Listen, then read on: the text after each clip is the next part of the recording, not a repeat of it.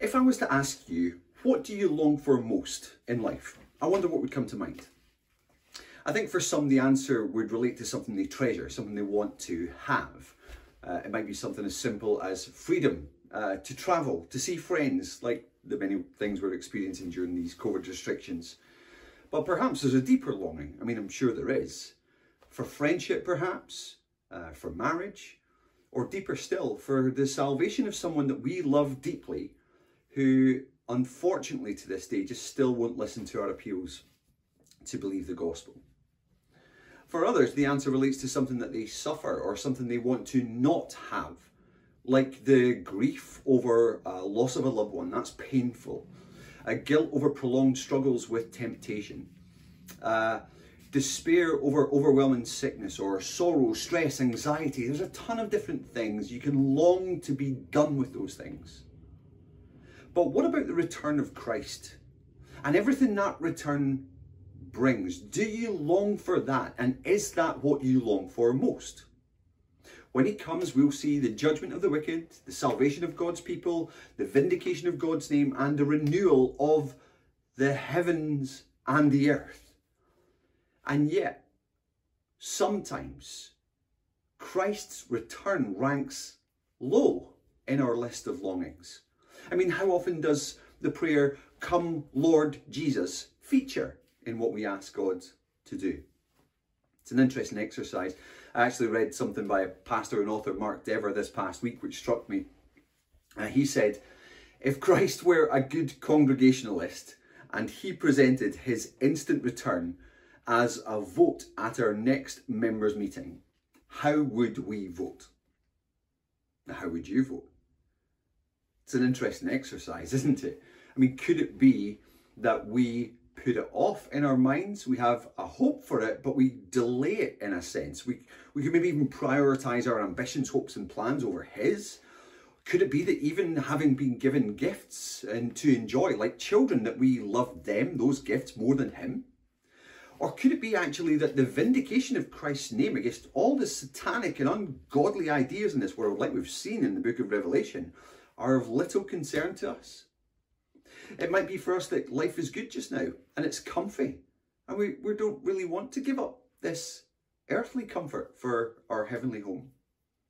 Or could it be that we prefer the company of dear ones here more than we want to be in the presence of the King and all his beauty there? Or maybe we want the salvation of a loved one more than we want to see Jesus' face. That's a tricky one. But in Revelation 22, we're told what to long for and how to long for it. And I'm going to deal with the what in this sermon and the how next week. So open up your Bibles with me to Revelation. We'll look at verses 1 to 6 first and what to long for. Uh, the thing that we should long for above all is the return of Christ because it brings in the eternal enjoyment of God and his blessings. That's how I'd summarize verses 1 to 5. The eternal enjoyment of God and all his blessings. Let me show you how I arrived at that. In verses 1 to 5, you have three images that stick out. Three things that are rich in biblical symbolism a river, a tree, and a throne. Let's look at the river first of all. Uh, the river symbolizes the blessing of God's provision, okay? When you look at verses 1 and 2 and you read about this river, you see how it's described in terms of quality it's life giving and pure. It's living water, clear as crystal, the text says. That's no wonder, given its source. It flows not from a spring, but from the throne of God and the Lamb. Now, living water is a common theme in the Bible from cover to cover. And in Genesis chapter 2, verse 10, we find that Eden itself, way back in the beginning, as God created all things good, had a life giving river. Access to that river was lost, of course, when Adam sinned, but the prospect of God's all satisfying provision was the promise and indeed the hope of God's people throughout the Bible. So you can read in Ezekiel 47, Psalm 46, Zechariah 14, they all describe rivers, even flowing from the temple in Jerusalem. But there's no temple in Jerusalem, it's built on a huge hill. No, this is an expression really of the hope to come and the complete redemption that God has promised to bring. Now, one day, as God has promised, God's people will experience God's life giving refreshment forever. And the way to that life giving refreshment is revealed to us with crystal clarity through Jesus Christ Himself. To the woman at the well in John 4:10, He said, If you knew the gift of God and who it is that asks you for a drink, you would have asked Him, and He would have given you living water. So, life giving, ever satisfying provision of a, a new and better Eden, if you like, is what's promised to those who are washed by the blood of the Lamb. Now, who wouldn't long for that? And what among our earthly longings compares to that? You know, we live every day toiling in life. We live every day actually with the threat of death. We thirst for true satisfaction but in a sense, we choose to drink we choose to drink toilet water from manky cisterns in dirty glasses with blue bottles floating in them, when we prefer earth's satisfactions to heaven's. This passage encourages us to thirst instead for the return of Christ and the life-giving provision of the new heaven and new earth that He's prepared for us. So maybe next time you go to the cupboard and you take a glass, maybe thirsty after a good night's sleep or a good long walk, run the tap Fill your glass and drink, and let that revitalizing refreshment that satisfies the body's physical longing be a reminder of the all satisfying provision of God in the new heaven and new earth. Well, verse 2 takes us from the water of life to this tree of life. And the tree symbolizes the blessing of God's salvation. And of course, we've met this tree before. Genesis chapter 2, verse 9 tells us that it was one of two trees in the Garden of Eden. Well, there were many trees, but two special ones in particular. The significance of the tree of life only really comes into focus after the fall when access to it is restricted out of a concern that humanity's sinful state might become irreversible. To God, that cannot happen. Part of his plan cannot happen.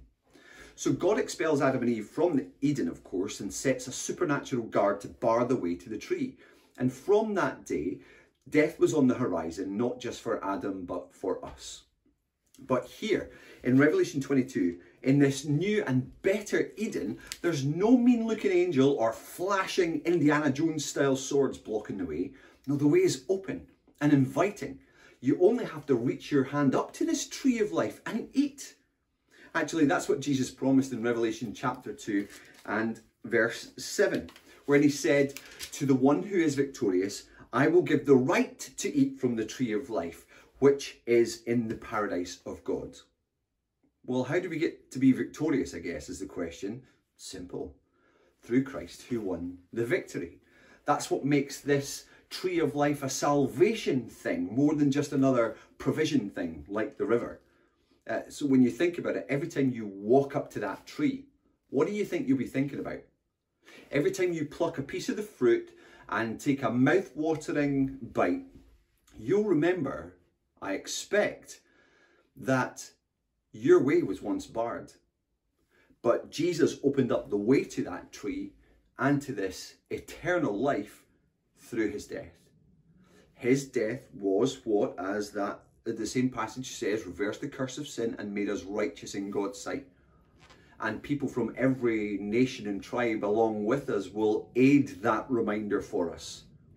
And that's why we'll enjoy the blessing of God's salvation in a sweeter way even than we do now and enjoy that sweetness forever.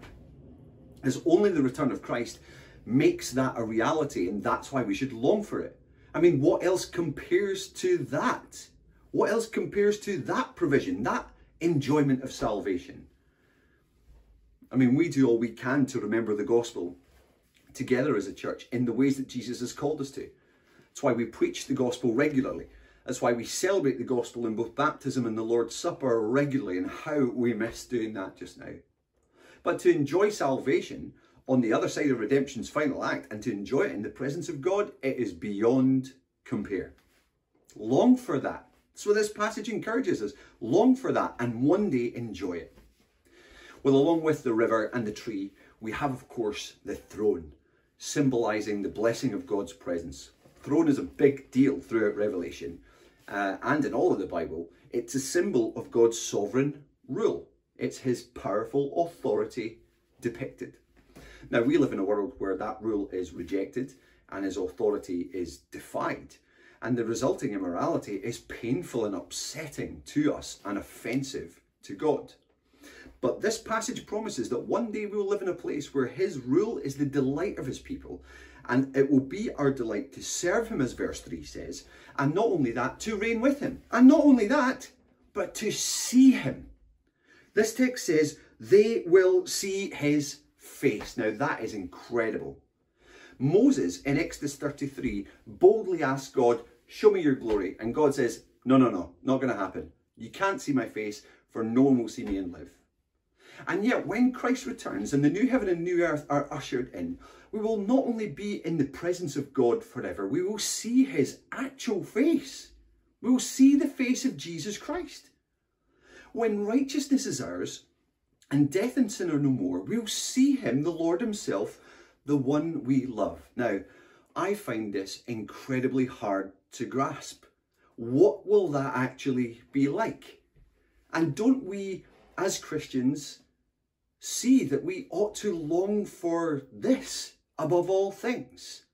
I mean, this is Jesus that we are talking about here. If we don't find in our hearts a longing to meet him and see his face, we ought to check our hearts. Because if he's not our all satisfying treasure and our deepest longing, top of the list, we maybe need to hit the reset button. We maybe need to revisit the basics and remember what following Christ is all about and remember what Christ himself has done. This uh, longing to see the face of Christ reminded me of how I felt when my wife and I first found out that we were going to have a baby.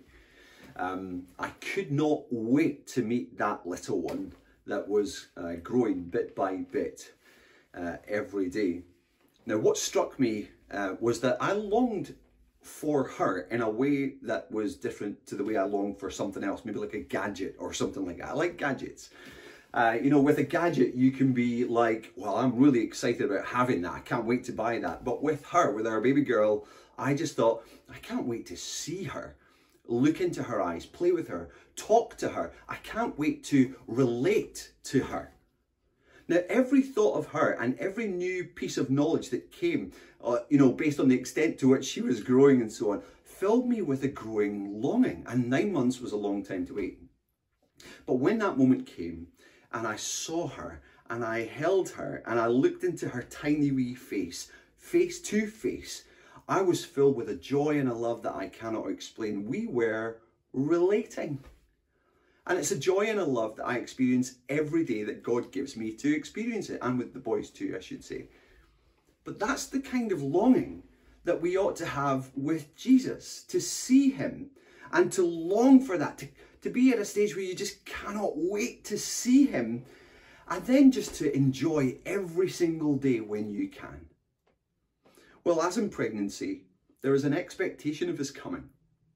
And that expectation is an everyday thing. The moment is fast approaching. And with it, the joy of seeing our Saviour's face. Now, do you long for that? Oh, we ought to. Even as I talk about it, I'm reminded of a song that it's almost upsetting to recall because we can't sing together in church. But uh, it's a song that we sing. Oh, that day when freed from sinning, I shall see his lovely face full arrayed in blood washed linen. How I'll sing your sovereign grace. Now, what's the next line?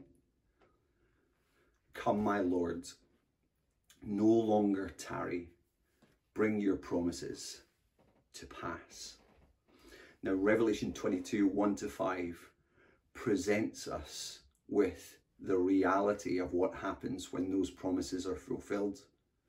It's meant to usher in a sense of longing we're meant to look at it and see Eden, but then to recognize the differences and see that it presents not only a restoration of Eden, but a perfection of Eden, an upgrade to Eden, even, where the redeemed behold God's face and are marked by God's name and fulfill their calling, even as royal priests and kings you see, this vision of a new creation satisfies all our longings for this full redemption, the kind of stuff that we groan for, as Romans 8 points out.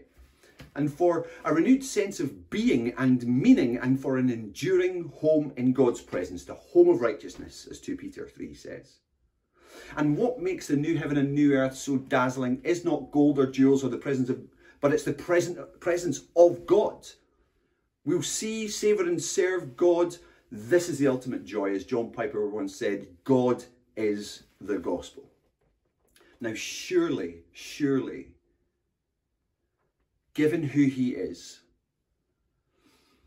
and given the salvation and the redemption that he's won for us, this must be number one. This must be our primary longing. And I wonder if it is for you. I do hear a faint murmur of objection, perhaps a whisper of doubt. You know, can it really be true? It all just seems too good to be true, but let's not allow an, an ounce of uncertainty to creep in because, well, the Lord doesn't allow it, as we see in point two and uh, verse six, that these the eternal joy of God and his blessings are guaranteed by the one who is, as verse 6 says, trustworthy and true. Now, trustworthy and true are the words that are used here to describe the, this entire revelation. We, see, we saw that back in actually even just the start of this, um, the new heaven and new earth section, but from 21 verse 5.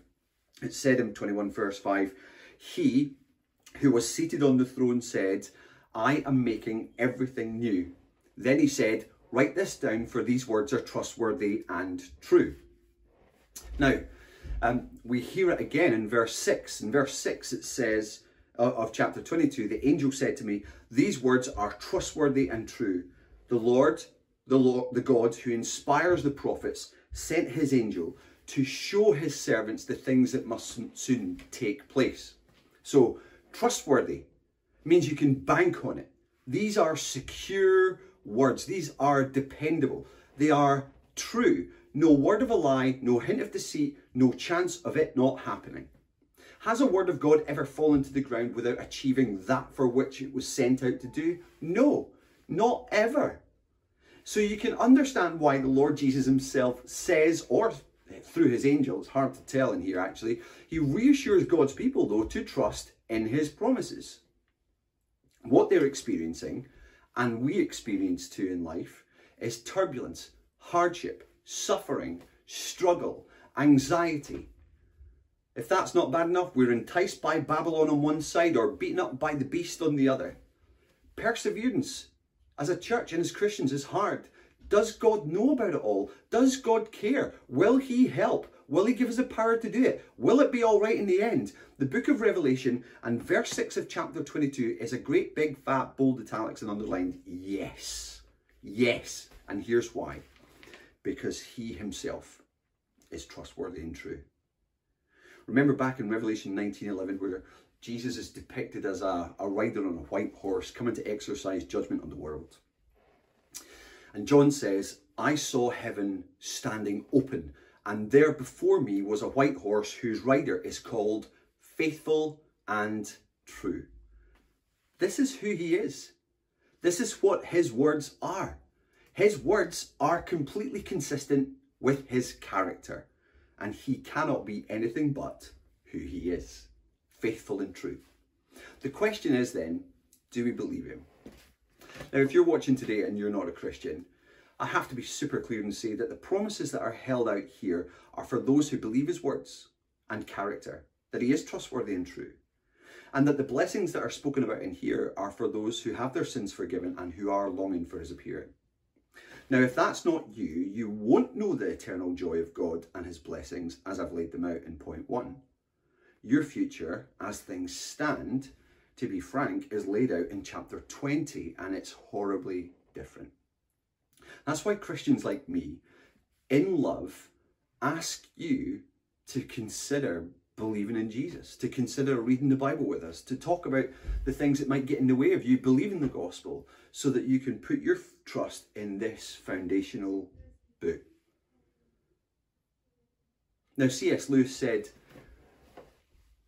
uh, helped us uh, in a book called Mere Christianity to consider whether or not we are preferring um, the wrong things whenever we choose not to believe in Christ and all the joys that he holds out. In fact, he says he criticizes humanity for um, being satisfied with lesser things. He said, We are half hearted creatures, fooling about with drink and sex and ambition when infinite joy is offered us, like an ignorant child who wants to go on making mud pies in the slum because he can't imagine what is meant by the offer of a holiday at the sea.